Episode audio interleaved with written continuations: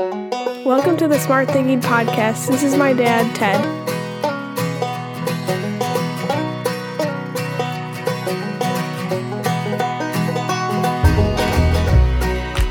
Welcome to the Smart Thinking Podcast. I'm your host, Ted Neitzke.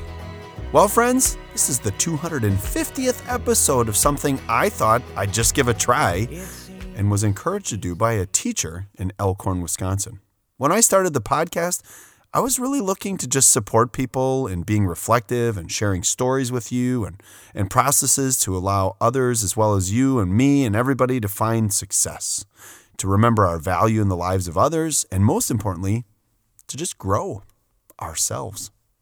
What has happened is that I've grown tremendously on the journey. I, I learned to look at the world through multiple eyes and perspectives and build my empathy and, and really fueled my own optimism as well as my curiosity, which weirdly was my goal for you.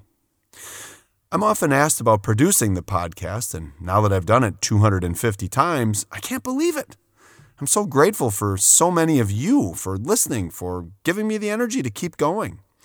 I'm asked about the processes that I use, or I'm asked about the listeners. So here are some cool facts about the podcast that you might not know. At least I didn't know until I started really looking at them, especially as a guy with a history and geography degree. I found it really fascinating. So, just yesterday, the podcast was listened to by 300 people before lunch, at least lunch here in the United States, in the Central Standard Time Zone, in Wisconsin, where I live. And they were from 16 different states Canada, the United Kingdom, Nigeria, Algeria, India, and Ireland. Hello! Last month, all 50 states and 31 different countries were represented in downloads. I mean, what the hey, Ray? How humbling this is for me. I can't believe it.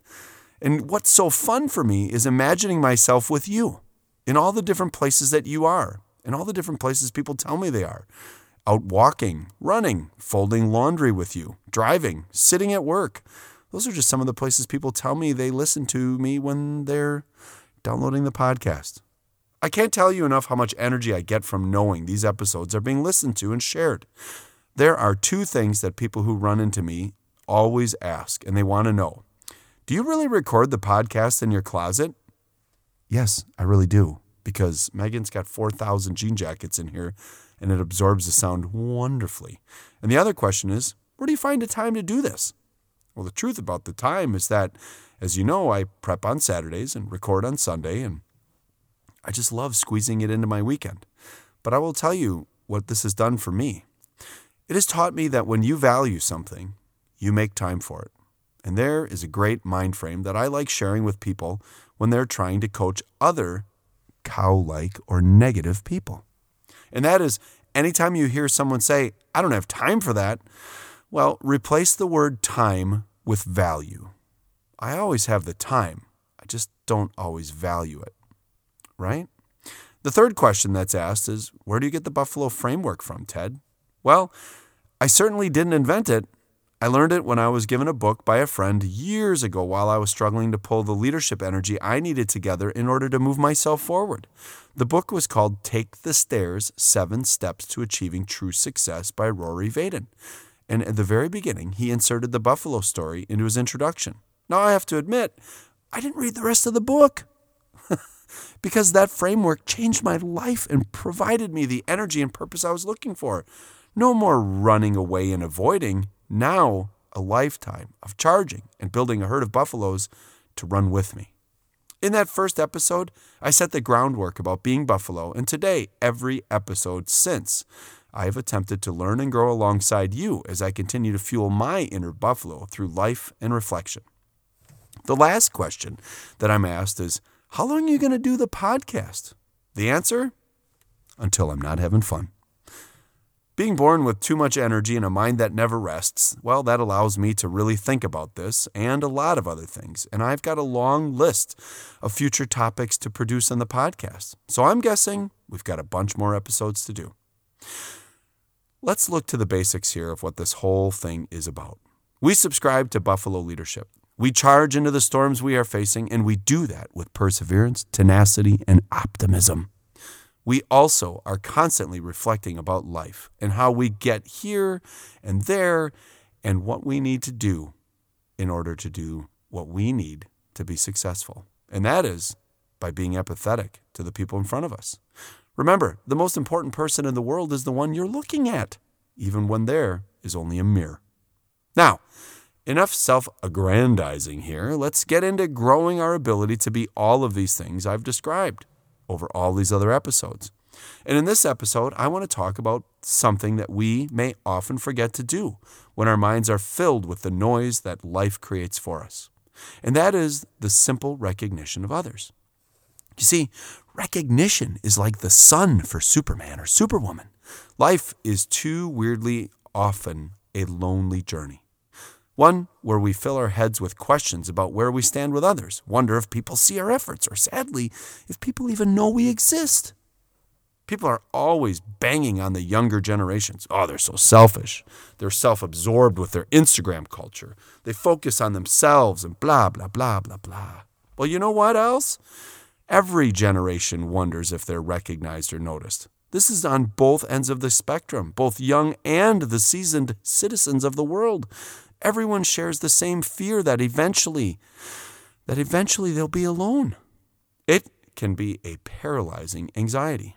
Now, as someone who has dedicated my life and love to the service of children and others, my heart always breaks when I see a kid at a table by themselves, a child bouncing a ball on the playground with no one around them, or knowing that there are middle school and high school students at home laying in bed staring into the blue screen of their phone, envious of the false realities being presented to them. And now, now I'm starting to see my older friends doing the same things. As leaders, we are people who have influence over others. So let's do something about this. We are the ones who can change other people's directions. Our actions can create the energy so that we give life and bounce to others who may be spiraling into a I don't matter mindset. Everybody matters. Remember, a leader is anyone who has influence over another person. And that influence can be big and small in your eyes, but will be gigantic in the life of others, and you'll never even know you did it. Recognition is easy, and the research around it is fascinating. Now, I personally believe from experience and the research that recognition produces three things in all of us energy, value, and safety. Now, before I explain that and get you moving in a different direction, of course, I have a story. Now, longtime listeners know that I love being outdoors. I mean, my happy place is any type of a trail, a city park, a state park, a national park, any place outside. I also love talking to random strangers, and I have a keen eye for the world around me and the little weird nuances that I find.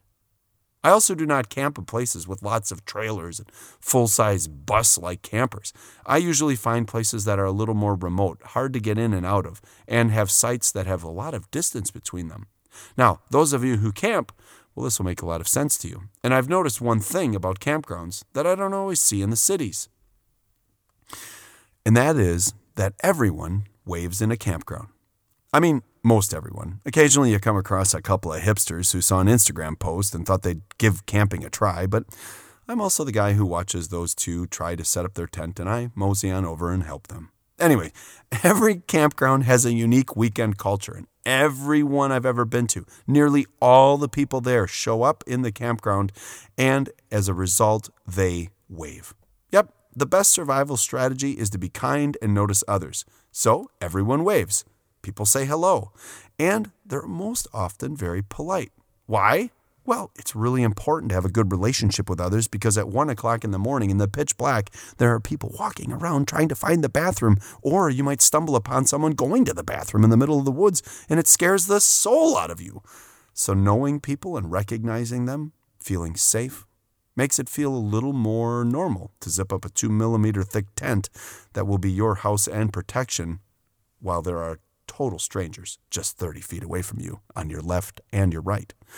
Now, campers have a respect for each other. They look for signs for each other and they look for commonalities. Campers, they love stickers, stickers on their cars, their water bottles. They love t shirts that identify where they're from and they love making sure their rooftop carrier represents every place they've ever been. Why? They're not showing off. they're actually signals to each other.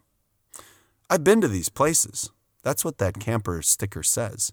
Where have you been? So when we walk around to get water and explore the signals all around us, we look for stickers that we recognize. Oh, I've been to that park. Oh, I'm from over there. We read license plates. When I've been camping in the mountains and I'm 1,100 miles away from my home, I get excited when I see another Wisconsin license plate. It's comforting, and Wisco people always seem to seek each other out. I think that's the case for people from all states. The signals and recognition, well, it gives you energy. So, a few years ago, I was camping with the kids and we were in a center site. So we had neighbors on both sides of us. We pulled in and there were two grandparents and they were with their two grandsons. They were very clearly lifetime campers. Their site looked like a Coleman ad from the 1970s plaid, everything. Fire going, grandma making a Dutch oven dinner on the campfire. Place smelled like heaven. We pulled in and they waved like we were old friends. As I backed in the car to unload, I looked to the other side and there was a Jeep with a teardrop camper for two and waiters hanging on a branch.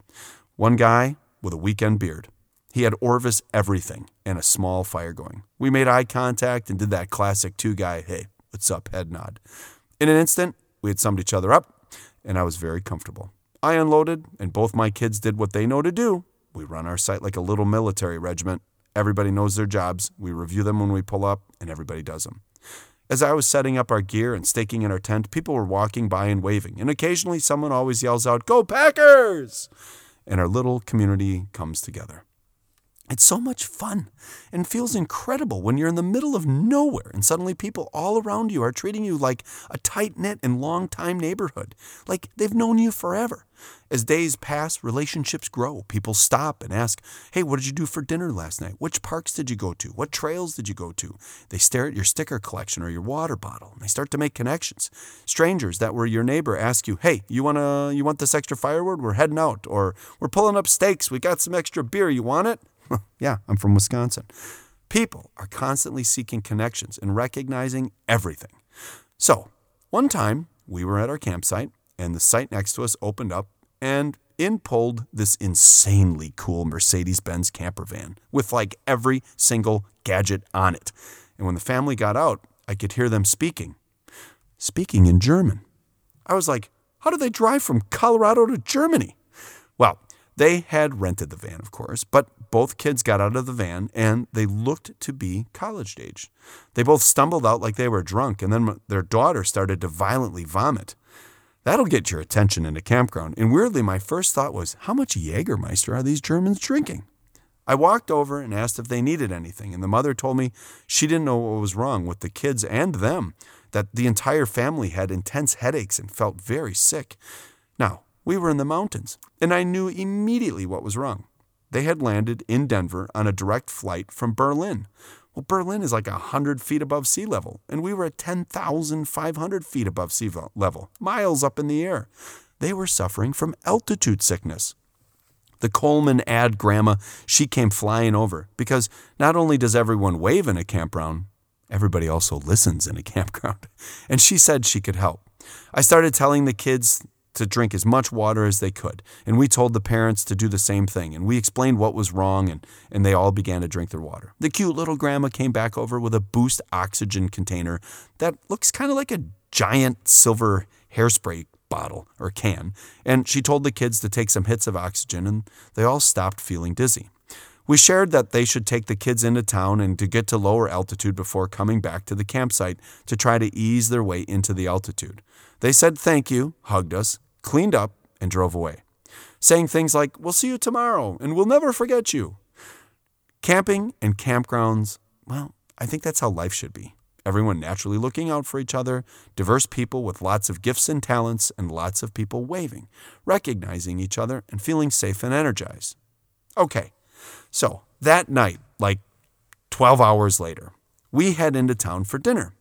We drive into Frisco, which is which is a little town in Colorado. It's like a Hallmark movie.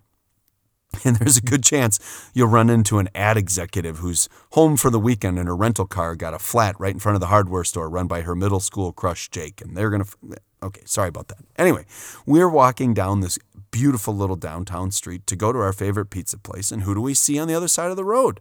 The Germans. I told my kids, hey, give me a minute. I'm going to go over there and check on them. I'll be right back. I crossed the street, walked up to them, and, and I asked them how they were doing. It was in this moment that I learned a great life lesson about the negative impact of not being recognized.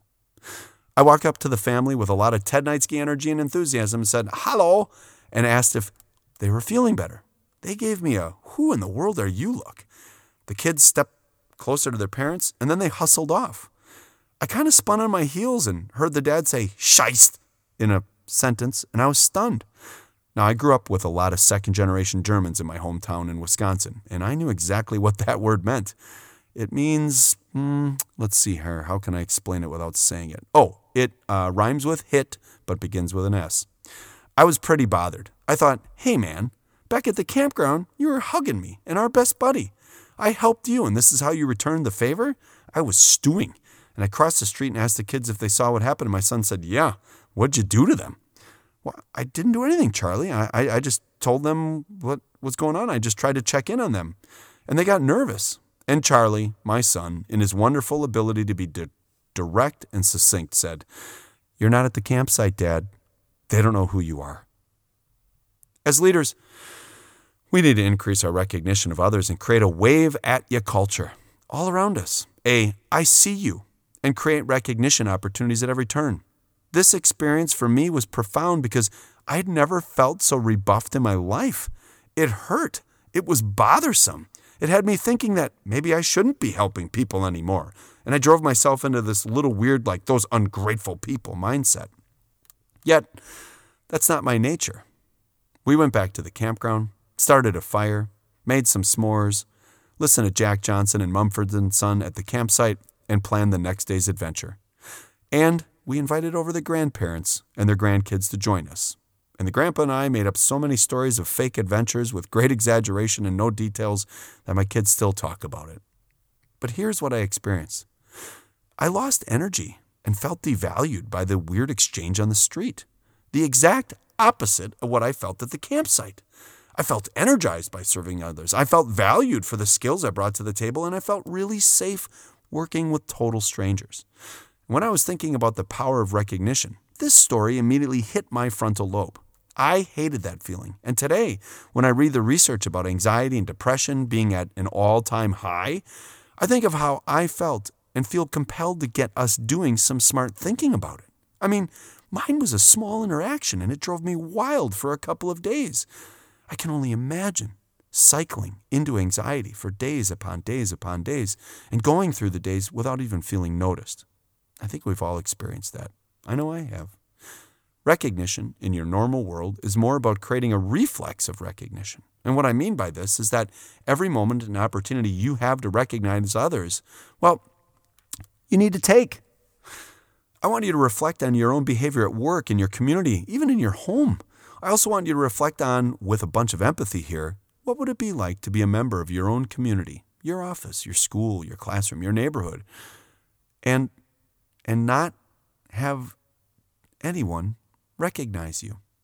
But instead, for you, for you in those cultures to take a moment to recognize them with a wave, a head nod, a six shooter, whatever.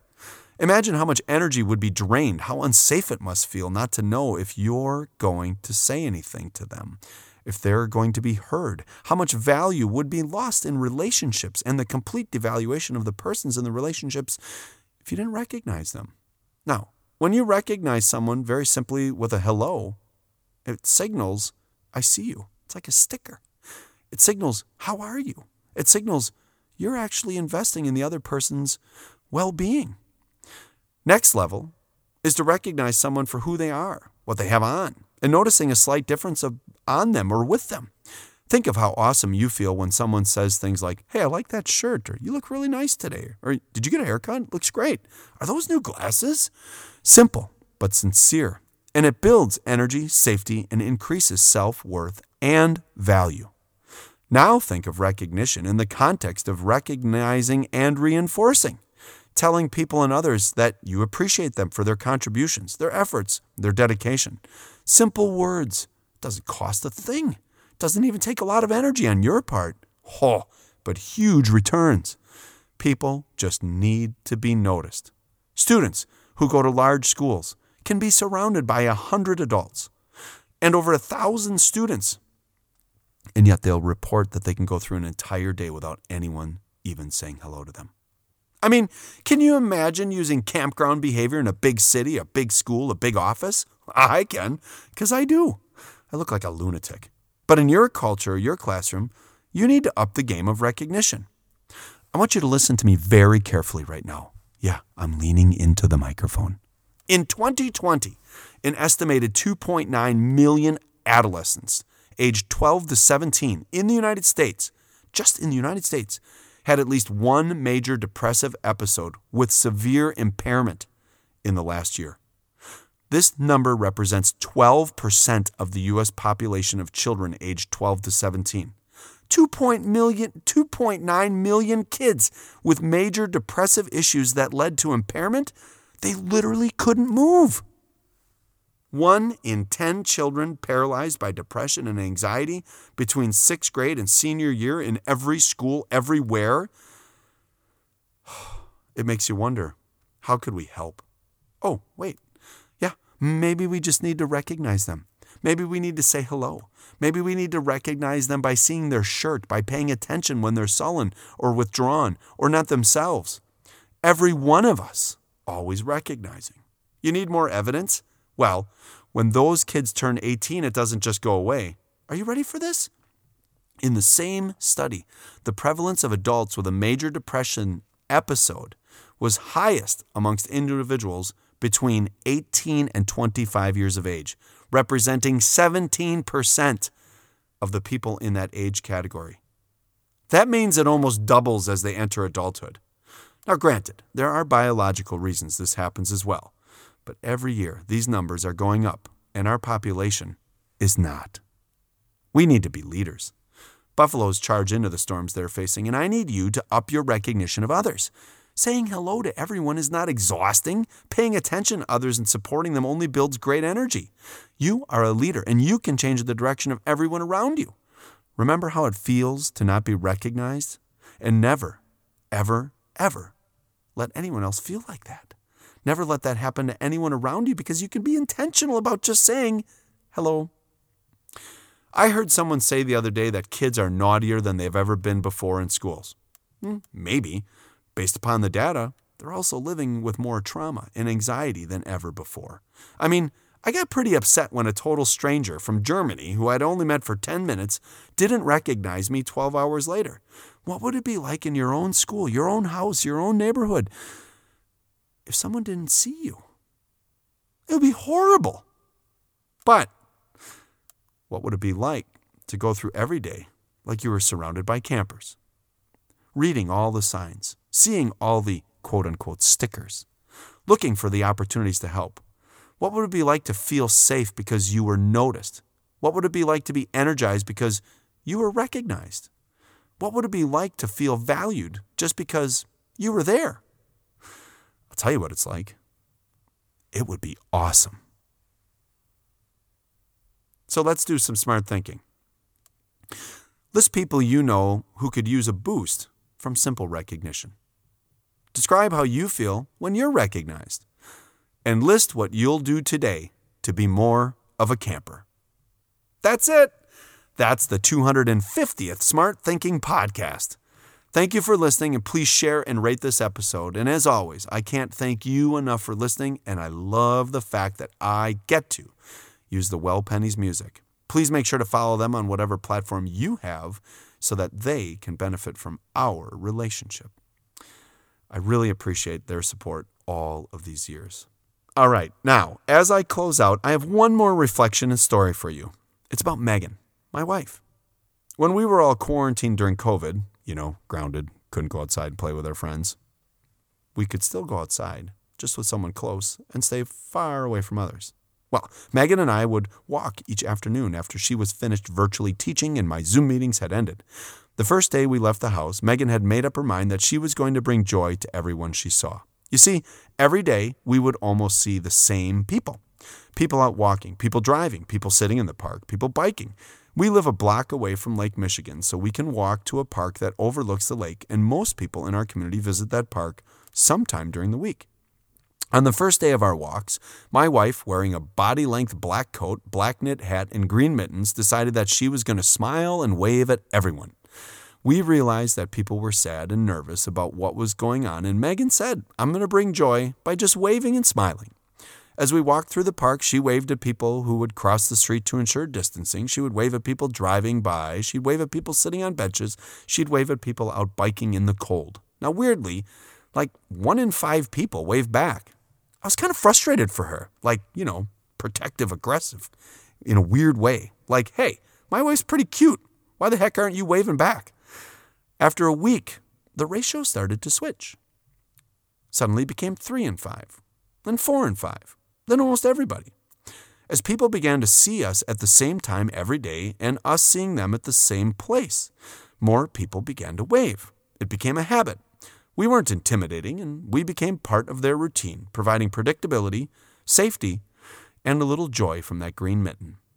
Megan brought her A game to the waving, and it was very fun to watch her, as well as begin to participate because it made me start to wave as well. Two months into the daily walks, for some reason or another, we had missed a couple of days in a row. Well, I masked up and went to our Piggly Wiggly grocery store, and as I was walking down one of the aisles, a woman I had never spoken with my entire life, I didn't even know who she was, asked me, Hey, is, is your wife okay? I was a little puzzled and said, Yes. Do you know her? She said no, but my husband and I drive the park every afternoon, and we hadn't seen the two of you for the last few days, and we started to worry that she was sick or that something had happened. We love that she's always waving to everyone. Total strangers. Being impacted by the influence of 4'11 little Megan. Black coat, black hat, black hat, green mittens. And why? Because everyone waves in a campground. Years later, Megan still does this, and people still wave back. Today, tomorrow, and always, recognize others buffalo into the world and acknowledge that you, your leadership, your actions, and your little recognition of others, well, it makes a huge difference. Okay, we're closing out with the song that was the first Well Penny song that I ever heard, and it's what turned me onto them. It's a Beatles cover. It's a cover of All My Loving. I remember the first time I heard this thinking to myself, wait, are those hand claps and banjos? Holy cow, this is awesome. Close your eyes and I'll kiss you. Tomorrow I'll miss you. Remember,